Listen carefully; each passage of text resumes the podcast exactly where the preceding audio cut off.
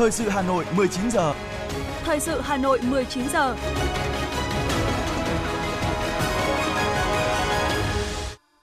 Kính chào quý vị và các bạn. Bây giờ là chương trình thời sự của Đài Phát thanh và Truyền hình Hà Nội. Chương trình tối nay thứ hai, ngày 22 tháng 5 có những nội dung chính sau đây.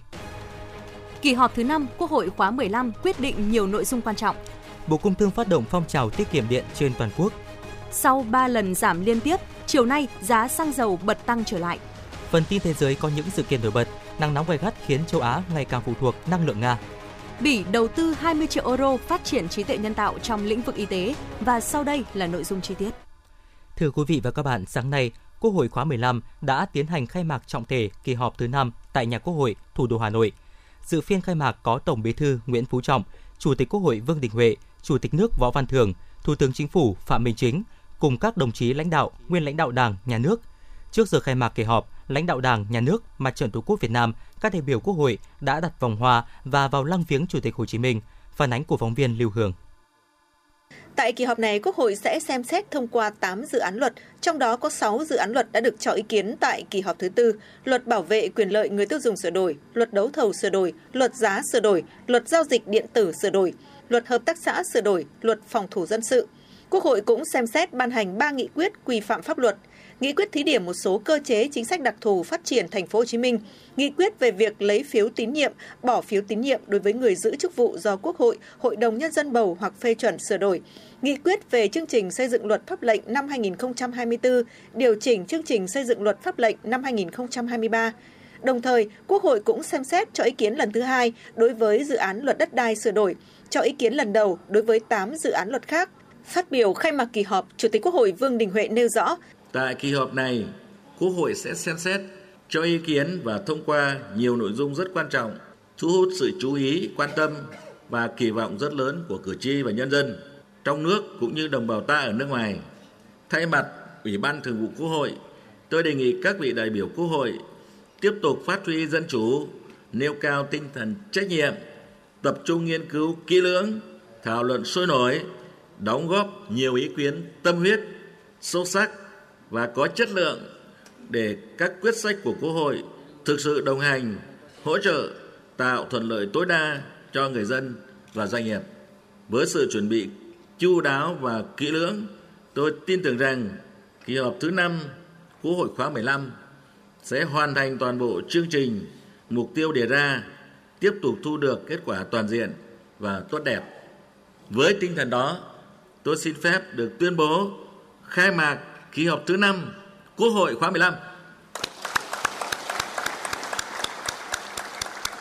Sau phát biểu khai mạc kỳ họp của Chủ tịch Quốc hội Vương Đình Huệ, Quốc hội nghe Phó Thủ tướng Chính phủ Lê Minh Khái trình bày báo cáo đánh giá bổ sung kết quả thực hiện kế hoạch phát triển kinh tế xã hội và ngân sách nhà nước năm 2022, tình hình thực hiện kế hoạch phát triển kinh tế xã hội và ngân sách nhà nước những tháng đầu năm 2023. Trong bối cảnh tình hình thế giới khu vực có nhiều biến động nhanh, rất phức tạp và khó lường, nhờ có quyết tâm cao và sự nỗ lực phấn đấu, đóng góp to lớn bền bỉ của toàn Đảng, toàn dân, toàn quân, chúng ta đã thực hiện thắng lợi khá toàn diện mục tiêu, nhiệm vụ, vừa tập trung phòng chống kiểm soát dịch bệnh, vừa thúc đẩy phục hồi phát triển kinh tế xã hội, xây dựng nền kinh tế độc lập tự chủ gắn với chủ động tích cực hội nhập quốc tế sâu rộng và hiệu quả. Kinh tế vĩ mô cơ bản ổn định, lạm phát được kiểm soát, tăng trưởng được thúc đẩy, các cân đối lớn được đảm bảo. Trong điều kiện rất khó khăn, GDP quý 1 vẫn duy trì đà tăng trưởng đạt 3,32% so với cùng kỳ. Tuy nhiên, đất nước ta vẫn còn phải đối mặt với những hạn chế khó khăn, cần giải pháp tháo gỡ hiệu quả. Phó Thủ tướng Chính phủ Lê Minh Khái cho biết. Tăng trưởng GDP quý 1 năm 2023 đạt 3,32%, thấp hơn cùng kỳ là 5,03%. Cải cách thủ tục hành chính, cải thiện môi trường, đầu tư kinh doanh tuy có nhiều cố gắng nhưng chưa đáp ứng được yêu cầu do tích tụ bất cập nhiều năm các thị trường trái phiếu doanh nghiệp, bất động sản tiếp tục gặp khó khăn về thanh khoản, dòng tiền, việc triển khai một số chính sách của ba chương trình mục tiêu quốc gia và chính sách hỗ trợ lãi suất 2% thuộc chương trình phục hồi phát triển kinh tế còn chậm. Nêu ra 10 nhiệm vụ trọng tâm trong thời gian tới, Phó Thủ tướng Chính phủ Lê Minh Khái nhấn mạnh, nhiệm vụ thực hiện kế hoạch phát triển kinh tế xã hội trong thời gian tới là rất nặng nề, đòi hỏi chúng ta phải nỗ lực cố gắng nhiều hơn nữa, tiếp tục phát huy sức mạnh đại đoàn kết toàn dân tộc, tinh thần đổi mới sáng tạo, tự lực tự cường, củng cố, tăng cường niềm tin của nhân dân vào Đảng, Nhà nước. Trong ngày làm việc đầu tiên, Quốc hội dành phần lớn thời gian tiếp theo cho công tác nhân sự vào cuối buổi sáng và toàn bộ buổi chiều. Theo đó, Quốc hội xem xét cho thôi làm nhiệm vụ đại biểu Quốc hội khóa 15, miễn nhiệm và bầu chức vụ Ủy viên Ủy ban Thường vụ Quốc hội, chủ nhiệm Ủy ban Tài chính Ngân sách của Quốc hội, xem xét phê chuẩn việc miễn nhiệm và bổ nhiệm Bộ trưởng Bộ Tài nguyên và Môi trường, nhiệm kỳ 2021-2026.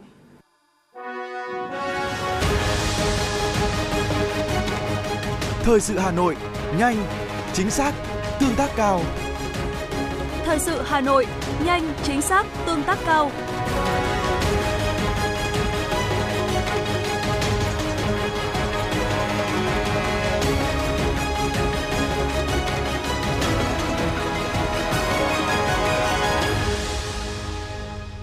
Tiếp theo là những sự kiện nổi bật diễn ra trong ngày. Thưa quý vị và các bạn, Bộ Công Thương vừa tổ chức phát động phong trào tiết kiệm điện trên toàn quốc nhằm động viên sự chung tay của người dân, doanh nghiệp, cộng đồng. Sử dụng điện tiết kiệm và hiệu quả được xem là một trong những giải pháp quan trọng, cấp bách, có phần bảo đảm đủ nguồn điện cho phát triển kinh tế và đời sống xã hội. Phó Chủ tịch Ủy ban nhân dân thành phố Nguyễn Mạnh Quyền đến dự và phát biểu tại hội nghị. Thị trường năng lượng thế giới diễn biến phức tạp, giá năng lượng bị đẩy lên mức rất cao, cộng với tác động của biến đổi khí hậu, hiện tượng El Nino gây ra tình trạng hạn hán, thiếu nước kéo dài, gây nguy cơ thiếu hụt điện trên toàn quốc. Đặc biệt, thời tiết nắng nóng đang diễn ra khắc nghiệt trên diện rộng với nền nhiệt độ cao hơn trung bình nhiều năm, dẫn đến nhu cầu sử dụng điện trên toàn quốc tăng cao. Theo đánh giá của Bộ Công Thương, bên cạnh giải pháp tăng cường khả năng sản xuất, cung ứng điện, việc sử dụng tiết kiệm và hiệu quả là giải pháp quan trọng và cấp bách. Tham dự hội nghị, Phó Chủ tịch Ủy ban nhân dân thành phố Nguyễn Mạnh Quyền cam kết Hà Nội ủng hộ phong trào ý nghĩa này bằng nhiều chính sách và hành động thiết thực vì lợi ích của thủ đô và đất nước. Cũng tại hội nghị, Bộ Công Thương tổ chức nghi thức phát động phong trào tiết kiệm điện, thể hiện sự chung tay của bộ ngành, người dân, cộng đồng, doanh nghiệp nhằm đạt mục tiêu tiết kiệm năng lượng, tiết kiệm điện, hướng tới một tương lai xanh và phát triển bền vững. Chiều nay, Liên Bộ Công Thương Tài chính thực hiện điều hành giá xăng dầu theo chu kỳ. Tại kỳ điều hành chiều nay, giá xăng dầu đồng loạt được điều chỉnh tăng. Trên cơ sở điều hành của Liên Bộ, các doanh nghiệp bán lẻ xăng dầu cũng thực hiện điều chỉnh giá trong hệ thống của mình. Theo đó, giá xăng E5 tăng 350 đồng mỗi lít, giá mới là 20.480 đồng mỗi lít. Xăng A95 tăng 490 đồng mỗi lít, giá mới là 21.490 đồng mỗi lít. Dầu diesel tăng 300 đồng mỗi lít, giá mới là 17.950 đồng mỗi lít. Như vậy là sau 3 phiên giảm giá liên tiếp trước đó, từ 15 giờ chiều nay, giá xăng dầu đã bật tăng nhẹ trở lại. Kỳ này, nhà điều hành tiếp tục không chi sử dụng quỹ bình ổn giá xăng dầu. Tuy nhiên, thực hiện trích lập vào quỹ các mặt hàng xăng ở mức 300 đồng mỗi lít. Theo Cục Bảo vệ Thực vật, đến thời điểm hiện nay, mọi công tác chuẩn bị các điều kiện để xuất khẩu vải thiều đi các thị trường như Trung Quốc, Nhật Bản, Mỹ đang được chuẩn bị gấp rút. Sản lượng vải năm nay dự kiến khoảng từ 200.000 đến 250.000 tấn. Đối với sầu riêng, đến nay đã có gần 300 mã số vùng trồng, mã cơ sở đóng gói và gần 400 hồ sơ đã chuyển sang Trung Quốc. Phía bạn đã tiếp nhận và lên kế hoạch kiểm tra trực tuyến. Trước thực trạng giá thức ăn chăn nuôi tăng cao, giá bán các sản phẩm chăn nuôi ở ngưỡng thấp, đại diện Cục chăn nuôi cũng đề xuất một loạt giải pháp cụ thể hỗ trợ người chăn nuôi trong nước. Trước băn khoăn của người tiêu dùng về chất lượng các sản phẩm thịt nhập khẩu ngày càng bày bán nhiều trên các kệ siêu thị, đại diện Cục Thú y khẳng định để sản phẩm thịt được xuất khẩu vào Việt Nam cũng mất tới từ 4 đến 5 năm đàm phán và bảo đảm điều kiện an toàn thực phẩm của Việt Nam. Cục Thủy lợi, Bộ Nông nghiệp và Phát triển Nông thôn cho biết, hiện có khoảng 1.100 ha thuộc một số địa phương khu vực miền núi phía Bắc có nguy cơ bị hạn. Thực hiện chỉ đạo của Thủ tướng Chính phủ về chủ động triển khai các biện pháp cấp bách ứng phó với nguy cơ nắng nóng, hạn hán, thiếu nước, xâm nhập mặn, Ông Lê Văn Đức, Phó Cục trưởng Cục Trồng trọt cho biết, đơn vị đã có văn bản gửi các địa phương để giả soát, đánh giá tình hình, nguy cơ hạn thiếu nước để có những giải pháp ứng phó kịp thời. Ông Lê Văn Đức nhận định, từ nay đến cuối năm, nắng nóng sẽ tác động tiêu cực đến sản xuất lúa và cây ăn quả. Đối với lúa, các địa phương cần triển khai các giải pháp như tưới tiết kiệm, tạm trữ nước, gieo cây cấy vụ mùa thu đông, các giống lúa ngắn ngày. Các địa phương căn cứ vào nguồn nước, điều kiện hạn hán có kế hoạch sản xuất mùa vụ thật linh động để tiết kiệm nước. Với những vùng khó khăn về nguồn nước, khi tính toán phải đủ nước cho ít nhất từ 2,5 đến 3 tháng mới gieo cấy, còn không sẽ chuyển sang cây màu.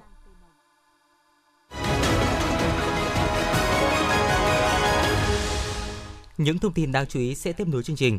Thưa quý vị, theo thông tin từ đội tuyển Việt Nam tham dự Hội thi khoa học kỹ thuật quốc tế năm 2023, một dự án của học sinh Việt Nam đã đoạt giải ba chính thức hội thi và một dự án đoạt giải đặc biệt do các tổ chức khoa học, công nghệ và doanh nghiệp trao tặng. Dự án đoạt giải ba là tác dụng dược lý trên thần kinh trung ương của tinh dầu quả và lá màng tang dựa trên mạng dược lý thuộc lĩnh vực sinh học điện toán và tin sinh học của hai em Nguyễn Thị Mai Anh và Nguyễn Bình Giang, trường Trung học phổ thông chuyên khoa học tự nhiên, trường Đại học Khoa học tự nhiên, Đại học Quốc gia Hà Nội. Dự án nhận giải đặc biệt trao tặng là mô hình robot 4 chân hỗ trợ tìm kiếm cứu hộ người trong vùng bị sạt lở của em Lê Minh Đức và em Lê Nguyễn Trung Kiên, trường Trung học phổ thông chuyên Lê Hồng Phong, thành phố Hồ Chí Minh. Bộ Giao thông Vận tải vừa có công văn gửi Cục Hàng không Việt Nam, Tổng công ty tư vấn thiết kế giao thông vận tải về đề xuất quy hoạch cảng hàng không thứ hai vùng thủ đô trong quy hoạch tổng thể phát triển hệ thống cảng hàng không, sân bay toàn quốc thời kỳ 2021-2030, tầm nhìn đến năm 2050. Để có đầy đủ cơ sở xem xét, giải quyết, Bộ Giao thông Vận tải đề nghị Cục Hàng không Việt Nam, Tổng công ty tư vấn thiết kế giao thông vận tải, đơn vị tư vấn lập quy hoạch hệ thống cảng hàng không, nghiên cứu nội dung đề xuất của Ủy ban nhân dân thành phố Hà Nội, báo cáo Bộ Giao thông Vận tải phương án xử lý trước ngày 27 tháng 5 năm 2023. Căn cứ chủ trương của Trung ương về định hướng quy hoạch cảng hàng không thứ hai thủ đô Hà Nội, định hướng quy hoạch vùng thủ đô đã được Thủ tướng Chính phủ phê duyệt. Ủy ban nhân dân thành phố Hà Nội đề nghị Thủ tướng Chính phủ, Bộ Giao thông Vận tải điều chỉnh, xác định tính chất, chức năng cảng hàng không thứ hai thủ đô Hà Nội là cảng hàng không quốc tế. Theo tin từ Trung tâm Kiểm soát Bệnh tật Hà Nội, tuần vừa qua, trong khi số ca mắc tay chân miệng, thủy đậu có xu hướng giảm nhẹ so với tuần trước đó, thì số ca mắc sốt xuất huyết vẫn tiếp tục gia tăng. Dự báo năm nay, nguy cơ xuất hiện sớm các ổ dịch sốt xuất huyết, đặc biệt là tại các khu vực ổ dịch cũ, các xã phường có diễn biến dịch các năm phức tạp. Cũng trong tuần vừa qua, thành phố ghi nhận 49 ca mắc thủy đậu, giảm 5 ca so với tuần trước đó. Như vậy, từ đầu năm 2023 đến nay, thành phố có 1.488 ca mắc thủy đậu, tăng gần 19 lần so với cùng kỳ năm trước. Theo đánh giá của Trung tâm Kiểm soát Bệnh tật Hà Nội, điều kiện thời tiết hiện nay thuận lợi cho mũi truyền bệnh sinh sôi và phát triển. Trong 4 tuần gần đây, số ca mắc sốt xuất huyết ghi nhận có xu hướng gia tăng. Dự báo nguy cơ xuất hiện các ổ dịch sớm, đặc biệt là tại các khu vực ổ dịch cũ, các xã phường có diễn biến dịch các năm phức tạp. Mô hình tuyến phố an toàn thực phẩm có kiểm soát hoạt động đã được khoảng 5 năm trên địa bàn thành phố Hà Nội và ngày càng khẳng định hiệu quả khi góp phần thay đổi ý thức chấp hành quy định an toàn thực phẩm của người kinh doanh và người tiêu dùng. Tuy nhiên, do hầu hết tuyến phố không có điểm trông giữ xe nên các cơ sở kinh doanh đều tận dụng vỉa hè, lòng lề đường làm nơi để xe cho thực khách. Ngoài ra, nhiều tuyến phố bí bách bởi không gian chật trội của xe và bàn ghế. Do không được thu dọn kịp thời, rác vẫn xuất hiện trong mọi khung giờ ở nhiều tuyến phố an toàn thực phẩm có kiểm soát.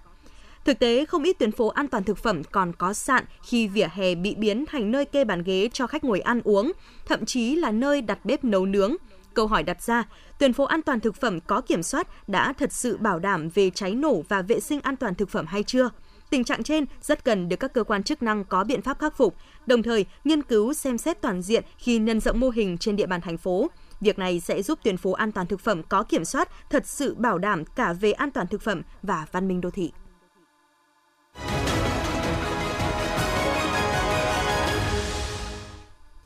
Thưa quý vị và các bạn, Bước vào mùa nắng nóng, người dân sử dụng nhiều thiết bị điện để làm mát dễ dẫn đến quá tải, chập cháy điện. Trước tình hình đó, Công an quận Thanh Xuân cũng đã tập trung tuyên truyền xây dựng các mô hình tự quản phòng cháy chữa cháy tại các khu dân cư nhằm giảm thiểu nguy cơ cháy nổ có thể xảy ra. Ngõ 127 Nguyễn Trãi, phường Thượng Đình, quận Thanh Xuân, nơi cư ngụ của hơn 30 hộ dân. Tuyến ngõ dài hơn 80 m nhưng chỉ rộng chừng 1 m 2, hai xe máy tránh nhau cũng khó, nói gì đến việc tiếp cận của xe chữa cháy chuyên dụng và phương tiện chữa cháy chuyên nghiệp. Ý thức rõ những nguy cơ cháy nổ trong mùa nắng nóng, các hộ dân nơi đây cũng đã tự đóng góp kinh phí, bố trí lắp đặt hai điểm chữa cháy công cộng với đầy đủ trang thiết bị cần thiết cho công tác phòng cháy chữa cháy để người dân có thể sử dụng và giúp đỡ lẫn nhau khi có cháy xảy ra. Bà Lê Thị Hạnh, tổ trưởng tổ dân phố số 1, phường Thượng Đình, quận Thanh Xuân chia sẻ.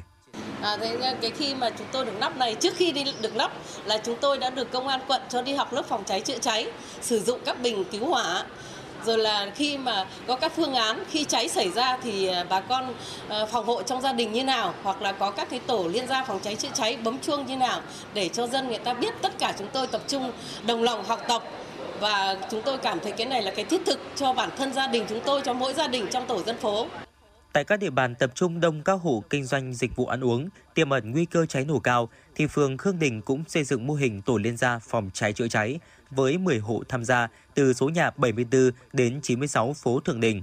Do đặc thù tất cả các hộ đều đã xây dựng kiên cố, khó lắp đặt thiết bị phòng cháy chữa cháy, chuông báo động tại mỗi hộ thì tại tổ liên gia tự quản này cũng đã đóng góp kinh phí để lắp còi hụ báo động và trang bị mỗi nhà một thiết bị cảm ứng để có thể thông báo cho nhau khi có tình huống trộm cắp hay cháy nổ cần hỗ trợ của người hàng xóm có thể sử dụng dễ dàng. Ngoài ra, do đường ngõ rất hẹp, các hộ dân cũng đã đóng góp để trang bị một xe chữa cháy mini có thể tiếp cận đám cháy dễ dàng tại các ngõ phố sâu và hẹp đặc thù như ở phường Thượng Đình để nhanh chóng dập tắt đám cháy ngay khi mới phát sinh. Ông Nguyễn Thế Khang, đội trưởng đội phòng cháy chữa cháy khu cơ khí 2A, phường Thượng Đình, quận Thanh Xuân nói: Cái mục tiêu chính là phòng cháy chữa cháy.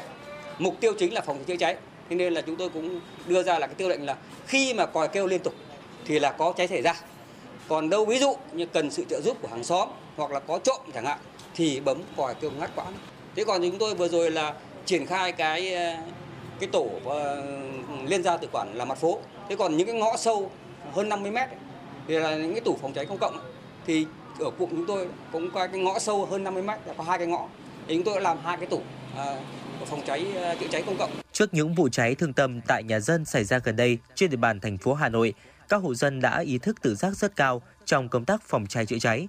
Từ đó, việc triển khai nhân rộng các mô hình điểm chữa cháy công cộng và mô hình liên gia an toàn phòng cháy chữa cháy tại phường Thường Đình được triển khai rất thuận lợi.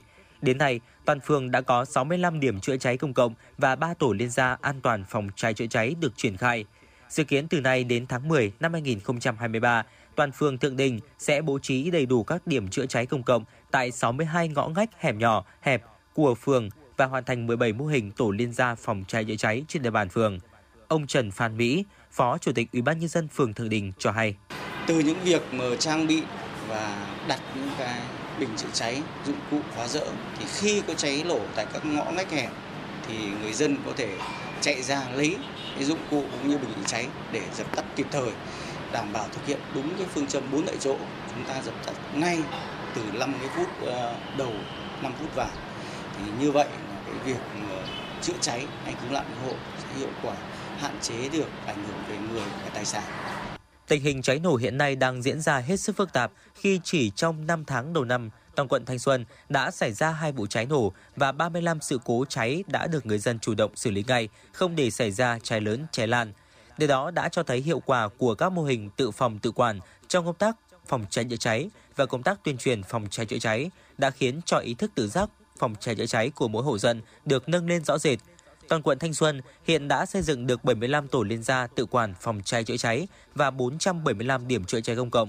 Trung tá Nguyễn Anh Quân, đội trưởng đội phòng cháy chữa cháy và cứu hộ cứu nạn, công an quận Thanh Xuân cho biết. Chúng tôi cũng đã ừ, chủ động để tham mưu ờ, cho ủy ban nhân dân quận một là tích cực trong công tác tuyên truyền để hướng dẫn ờ, người dân, ờ, hộ gia đình để biết được cái nguy cơ tiềm ẩn trong mùa nắng nóng, đặc biệt là cái việc và, uh, sử dụng nguồn lửa, nguồn nhiệt, ngọn lửa trần, rồi là sử dụng các cái trang thiết bị điện trong cái mùa nắng nóng này để làm sao đó mà mà uh, giảm thiểu nguy cơ cháy nổ để phòng cháy an toàn đảm bảo an toàn phòng cháy đấy. Dự báo mùa nắng nóng năm nay sẽ rất gay gắt khi mới đầu hè, nhiệt độ đã lên tới gần 40 độ C. Nhu cầu sử dụng các thiết bị điện làm mát của nhân dân tăng cao thì đồng nghĩa nguy cơ chập cháy điện phát sinh gây nguồn lửa, nguồn nhiệt cũng tăng lên.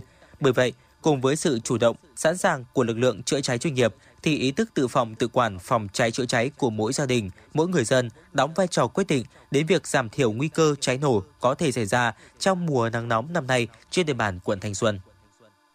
Thưa quý vị và các bạn, thời tiết nắng nóng như hiện nay là điều kiện lý tưởng cho sự phát triển của các loại vi khuẩn, nấm mốc làm cho thức ăn nhanh hỏng, dễ bị ôi thiêu nếu không bảo quản cẩn thận.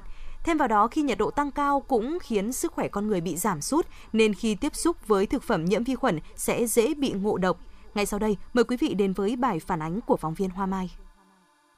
Tích trữ thực phẩm là thói quen của nhiều gia đình.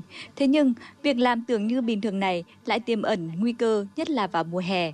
Dưới tác động của không khí, nhiệt độ, độ ẩm, nhiều loại củ quả sẽ mỏng mầm hoặc hỏng một phần nếu tích trữ lâu. Ngoài ra, các loại thực phẩm chế biến sẵn cũng có nguy cơ gây ngộ độc nếu hết hạn sử dụng hoặc bảo quản không đúng cách. Khi đó, nếu vì tâm lý tiếc của mà ăn các loại thực phẩm này thì có thể dẫn đến hậu họa cho sức khỏe. Bà Nguyễn Thị Lan ở quận Hai Bà Trưng, Hà Nội, sau khi ăn món thịt hun khói để trong tủ lạnh lâu ngày, đã cảm thấy đau bụng, chóng mặt, mệt mỏi nên phải nhập viện điều trị. À, tôi đau bụng xong rồi là nó cứ buồn nôn vừa đi ngoài vừa buồn nôn vừa nôn ra nhập vào viện thì là họ cho cấp cứu. Và cấp cứu tối hôm đấy thì họ cho truyền. Sáng tức là vào vào từ sáng sớm. Đau từ ngày hôm trước. Xong rồi là sáng sớm sau vào viện thì là họ cho truyền. Truyền là xong rồi vẫn cứ đi ngoài. Cho nhập viện luôn. Trong 4 tháng đầu năm 2023, cả nước đã ghi nhận 25 vụ ngộ độc với 344 người bị ngộ độc, trong đó có 8 người tử vong. Nguyên nhân xảy ra ngộ độc thực phẩm có thể đến ở mọi khâu, từ lựa chọn nguyên liệu, sơ chế, chế biến cho đến bảo quản, bày bán. Mới đây, Trung tâm chống độc Bệnh viện Bạch Mai đã tiếp nhận một nữ bệnh nhân 44 tuổi ở Hà Nội bị ngộ độc thực phẩm, tan máu sau khi ăn thực phẩm trộn phẩm màu. Trước đó, người bệnh có mua 100 g bột màu hay còn gọi là bột mai quế lộ ở chợ và trộn hơn một nửa lượng bột màu này với thịt lợn xay rồi gói nem rán. Sau 3 ngày ăn liên tiếp, bệnh nhân thấy chóng mặt, hoa mắt, cảm giác gai sốt, đau đầu và phải nhập viện. Vào năm 2021, Trung tâm cũng đã tiếp nhận một bệnh nhân ở Hà Nội bị tan máu cấp sau khi ăn thịt bò sốt vang tự nấu với bột sốt vang màu đỏ tự mua ở chợ, hay vụ ngộ độc thực phẩm nghiêm trọng do ăn pate vào năm 2020. Tiến sĩ bác sĩ Nguyễn Trung Nguyên, Giám đốc Trung tâm chống độc Bệnh viện Bạch Mai cho biết. Với mùa hè là thời tiết nóng này thì nguyên nhân ngộ độc thực phẩm phổ biến nhất là do vi sinh vật, nó nôm là do vi khuẩn, nhiễm trùng. Đấy. Ý là cái à, phổ biến là do ăn uống và các thức ăn không đảm bảo vệ sinh các vấn đề uh, vệ sinh trong à, chế biến bảo quản thức ăn không đảm bảo các triệu chứng chủ yếu là cái tình trạng uh, các triệu chứng tiêu tiêu hóa đau bụng nôn nghỉ chảy mất nước thì có có thể có những trường nhiễm trùng cũng rất là khá nặng Thời gian gần đây, các bệnh viện cũng thường xuyên ghi nhận các trường hợp bị rối loạn tiêu hóa, ngộ độc thực phẩm. Gần đây nhất, Bệnh viện Trợ Giấy và Bệnh viện Nhân dân Gia Định đã phối hợp điều trị cho 3 trường hợp bị ngộ độc botulinum Trước đó, các bệnh nhân ăn phải chả lụa không rõ nguồn gốc, có dấu hiệu hư hỏng. Do ngộ độc nặng nên các bệnh nhân đều phải thở máy. Các chuyên gia cho biết, khi nhiệt độ từ 37 đến 40 độ C là điều kiện lý tưởng để vi khuẩn phát triển mạnh so với thời tiết bình thường. Tiến sĩ bác sĩ Nguyễn Trung Nguyên, Giám đốc Trung tâm chống độc Bệnh viện Bạch Mai và bác sĩ Nguyễn Thị Mai Hương, Phó trưởng khoa tiêu hóa Bệnh viện Thanh Nhàn nói. Chúng ta đảm bảo nguyên tắc là uh, tươi và xài giữ cho mọi thứ thạch, sạch. Đấy. và riêng sẽ thức ăn sống thứ ăn chín tách nhau ra Đấy. và à, ăn chín uống sôi và phải bảo quản cẩn thận Đấy. và hạn chế thức ăn thừa thế là đảm bảo các nguyên tắc chế biến thực phẩm an toàn tại gia đình mà các bạn có thể tìm kiếm các thông tin ở các cơ quan như cục an toàn vệ sinh thực phẩm hoặc là trung tâm chống độc thời tiết nắng nóng như thế này kèm theo là khói bụi thì ờ, tình trạng ô nhiễm môi trường rất là cao như như vậy. Nên là cái có những cái cửa hàng mà họ không thể làm được những cái tình trạng che đậy rồi là để bụi khói bụi vào rồi là các cái loại con uh, ruồi vi sinh vật nó xâm nhập vào. Nguy cơ mà dẫn đến cái uh, uh, ngộ độc thực phẩm là rất là cao để tránh ngộ độc thức ăn bệnh truyền nhiễm qua thực phẩm trong mùa hè.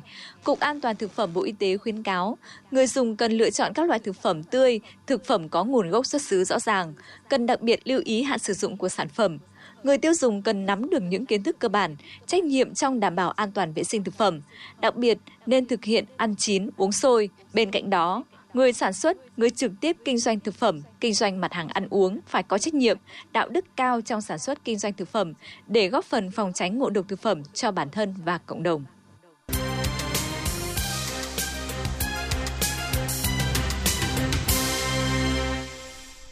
Xin được chuyển sang phần tin thế giới. Thưa quý vị, hôm nay, Liên minh 8 đảng tại Thái Lan do Đảng Tiến bước thành lập dự kiến sẽ ký biên bản ghi nhớ để có thể thành lập chính phủ mới. Theo Tổng thư ký Đảng Tiến bước, biên bản ghi nhớ sẽ bao gồm chương trình nghị sự không chỉ của đảng này mà còn của các đảng khác, đồng thời hướng dẫn hợp tác và phương hướng giải quyết các vấn đề chính trị, kinh tế và xã hội của đất nước. Kỳ họp Đại hội đồng Y tế Thế giới lần thứ 76 đã khai mạc tại thành phố Geneva của Thụy Sĩ, trong đó tập trung vào việc cứu sống, nâng cao sức khỏe cho tất cả mọi người – Tại kỳ họp kéo dài 10 ngày này, các đại biểu sẽ thảo luận vai trò quan trọng của Tổ chức Y tế Thế giới trong hệ thống khẩn cấp y tế toàn cầu.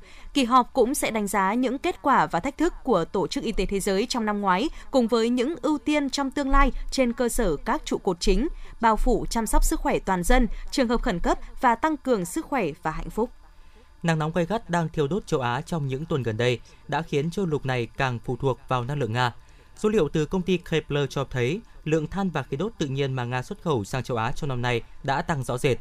Than và khí đốt tự nhiên thường được dùng để sản xuất điện. Khối lượng mà than mà Nga xuất khẩu sang châu Á tăng mạnh lên 7,46 triệu tấn trong tháng 4, cao hơn khoảng 1 phần 3 so với một năm trước đó. Theo số liệu của công ty phân tích thị trường điện ảnh Comscore, bộ phim hành động Fast X của hãng Universal Pictures đã thống lĩnh các phòng vé tại Bắc Mỹ ngay trong tuần đầu công chiếu với doanh thu mở bán ước tính là 67,5 triệu đô la Mỹ. Trên toàn cầu, bộ phim hiện đạt tổng doanh thu 318,9 triệu đô la Mỹ, trong đó khoảng 78 triệu đô la Mỹ mang về từ Trung Quốc đại lục. Sandong Gold Mining, công ty khai thác vàng thuộc sở hữu của nhà nước Trung Quốc, thông báo đã phát hiện thêm 200 tấn tài nguyên vàng tại mỏ vàng Tây Lăng ở Lai Châu, tỉnh Sơn Đông, miền Đông Trung Quốc. Phát hiện này nâng tổng dự trữ lượng vàng tích lũy của mỏ Tây Lăng lên tới là 580 tấn, khiến nó trở thành mỏ kim loại quý lớn nhất ở Trung Quốc, với giá trị kinh tế ước đạt trên 200 tỷ nhân dân tệ, tương đương với 28,5 tỷ đô la Mỹ. Bộ Nội vụ Cuba cho biết lực lượng biên phòng nước này vừa thu giữ 17 container chứa 340,7 kg cần sa trong một chiến dịch chống buôn bán ma túy quốc tế phối hợp cùng lực lượng bảo vệ bờ biển Mỹ. Những kẻ tình nghi đã đánh chìm chiếc tàu khi bị phát hiện. Tuy nhiên, lực lượng biên phòng Cuba đã kịp thời thu giữ số ma túy nêu trên, trong khi phía Mỹ đã bắt được các nghi phạm. Hôm nay, Cục Phòng cháy chữa cháy Philippines cho biết 4 người bị thương trong vụ hỏa hoạn xảy ra vào đêm ngày hôm trước tại tòa nhà bưu điện có tuổi đời hàng trăm năm tuổi ở thủ đô Manila của Philippines. Hiện tại cơ quan chức năng đã khống chế được vụ hỏa hoạn. Quyền Tổng Giám đốc Bưu điện cho biết hỏa hoạn đã thiêu dụi nhiều vật liệu trong tòa nhà, trong đó có các bộ tem được phát hành nhân ngày kỷ niệm Mới đây, chính phủ Bỉ đã công bố sẽ tiếp tục đầu tư 20 triệu euro để phát triển và ứng dụng công nghệ AI trong lĩnh vực y tế vào năm 2024. Các chuyên gia y tế tại Bỉ kỳ vọng việc áp dụng AI trong y tế sẽ góp phần cắt giảm chi phí chăm sóc sức khỏe, giúp bệnh nhân được điều trị nhanh hơn, tốt hơn với chi phí thấp. Những chẩn đoán sớm và chính xác sẽ đảm bảo tỷ lệ chữa khỏi bệnh cao, sử dụng các phương pháp điều trị ít nặng nhọc.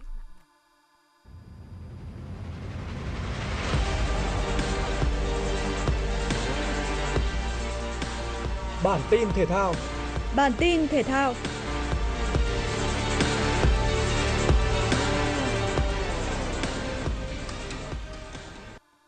Nhờ thất bại của Arsenal trước Nottingham Forest vào thứ Bảy, Man City đã ra sân với tư cách là nhà vô địch. Do đó, Pep Guardiola đã triển khai một đội hình được thay đổi nhiều. Trên thực tế, Man City chỉ mất chưa đầy 15 phút để vượt lên dẫn trước khi đường bóng khéo léo của Palmer tìm đến Julian Alvarez, người đã không mắc sai lầm nào khi dứt điểm vượt qua Kepa. Đây cũng là bàn thắng duy nhất của trận đấu và Man City giành chiến thắng tối thiểu 1-0. Khi tiếng còi mãn cuộc vang lên, hàng nghìn cổ động viên Man City tràn xuống sân Etihad để chúc mừng các cầu thủ và câu lạc bộ lên ngôi vô địch ngoại hạng Anh 2022-2023. Man City vẫn còn khả năng giành thêm cúp FA và Champions League, qua đó hoàn tất cú ăn ba mùa này. Trận đấu muộn nhất vòng 37 giải ngoại hạng Anh chứng kiến Newcastle United trên sân nhà tiếp đón Leicester City. Chỉ cần giành một điểm ở trận đấu này thầy trò huấn luyện viên Eddie Howe sẽ chính thức kết thúc mùa giải trong top 4 và giành vé dự Champions League lần đầu tiên sau 21 năm. Đối thủ của họ, Leicester City, đang đứng áp chót trên bảng xếp hạng, đang rất cần điểm số vào thời điểm này. Một chiến thắng sẽ giúp đội khách thoát khỏi nhóm xuống hạng. Mọi con số thống kê lúc này đều đứng về phía Newcastle United. Đội chủ sân St James Park đang sở hữu một hàng tấn công hiệu quả khi ghi tới 19 bàn chỉ trong vòng 6 vòng đấu. Trong khi đó, Leicester City đã không giữ sạch lưới ở 21 trận liên tiếp. Vòng 33 giải vô địch quốc gia Đức, Dortmund có chuyến làm khách trên sân của Augsburg. Với quyết tâm cao, các cầu thủ Dortmund đã thi đấu áp đảo ngay sau tiếng còi khai cuộc. Trong một thế trận còn bế tắc, Dortmund bất ngờ được chơi hơn người từ phút 38 sau tấm thẻ đỏ dành cho Felix Udokai. Phải mãi đến phút 59, lợi thế hơn người mới được cụ thể cho Dortmund với pha dứt điểm quyết đoán của Sebastian Aller. Có bàn thắng giải tỏa tâm lý, các cầu thủ áo vàng thi đấu thoải mái hơn nhiều. Phút 84, Sebastian Aller ghi bàn thắng thứ hai cho cá nhân mình, nâng tỷ số lên 2-0 cho Dortmund trước khi Julian Brand ấn định thắng lợi 3-0 cho thầy trò huấn luyện viên Edin Terzic. Với kết quả này, Dortmund đã vượt qua Bayern Munich trên bảng xếp hạng và 3 điểm ở vòng đấu cuối chắc chắn giúp Dortmund sẽ lên ngôi. Dortmund sẽ gặp Mai 05, đội bóng đã thua họ trong cả 4 lần đối đầu gần nhất. Trong khi đó, Bayern Munich cũng chỉ phải đối đầu với một đối thủ không được đánh giá cao là Cologne. Daniel Medvedev đã giành được danh hiệu sân đất nện đầu tiên và danh hiệu ATP Master 1000 thứ 6 tại giải quần vợt Italia mở rộng nơi anh đánh bại tay vợt 20 tuổi Holger Rune sau 2 set với cùng tỷ số 7 năm. Sau khi trận chung kết bắt đầu bị hoãn 1 giờ 40 phút do trời mưa, Medvedev đã ra sân và tạo ra một màn trình diễn ổn định. Medvedev chưa từng thắng trận nào trong 3 lần ra sân trước đó ở Roma trước mùa giải này. Tuy nhiên, anh đã tạo ra một số trận đấu trên sân đất nện hay nhất ngay chính tại thủ đô của Italia năm nay. đánh bại nhà vô địch năm 2017 Alexander Zverev và người vào chung kết năm 2022 Tsitsipas. Medvedev đã giành được 5 danh hiệu trong mùa giải này, tốt nhất ATP Tour, bao gồm cả danh hiệu tại Miami tháng trước và vươn lên vị trí thứ hai trên bảng xếp hạng ATP. Ban Quản lý Lăng Chủ tịch Hồ Chí Minh xin trân trọng thông báo để các cơ quan tổ chức, đoàn thể chính trị, xã hội, nhân dân và người nước ngoài biết từ ngày 12 tháng 6 năm 2023 đến hết ngày 14 tháng 8 năm 2023, Lăng Chủ tịch Hồ Chí Minh tạm ngừng tổ chức lễ viếng Chủ tịch Hồ Chí Minh để làm công tác bảo dưỡng, tu bổ định kỳ năm 2023. Trong thời gian tu bổ, công trình lăng vẫn phục vụ đồng bào, khách quốc tế đến tưởng niệm các anh hùng liệt sĩ. Lễ viếng Chủ tịch Hồ Chí Minh sẽ được tiếp tục tổ chức ngày 15 tháng 8 năm 2023. Thực hiện văn bản số 14 của Ban chỉ đạo quốc gia về phòng chống thiên tai về việc đảm bảo an toàn công trình và hạ du hồ chứa nước thuộc liên hồ chứa trên lưu vực sông Hồng trong mùa lũ năm 2023 để chủ động triển khai các biện pháp đảm bảo an toàn công trình hạ du khi các hồ xả lũ, giảm thiểu thiệt hại về người, tài sản, sản xuất của nhà nước và nhân dân trong mùa mưa lũ năm 2023. Ban Chỉ huy Phòng chống thiên tai và tìm kiếm cứu nạn thành phố Hà Nội đề nghị Ban Chỉ huy Phòng chống thiên tai và tìm kiếm cứu nạn các quận huyện thị xã thực hiện một số nội dung sau. 1.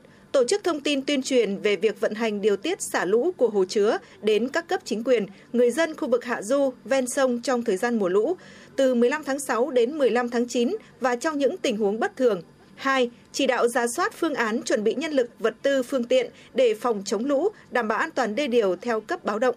3. Chỉ đạo tổ chức vớt rác lòng hồ, khu vực đập thượng lưu, giải tỏa các bến bãi trái phép gây cản trở dòng chảy trên lòng sông, bãi sông. 4.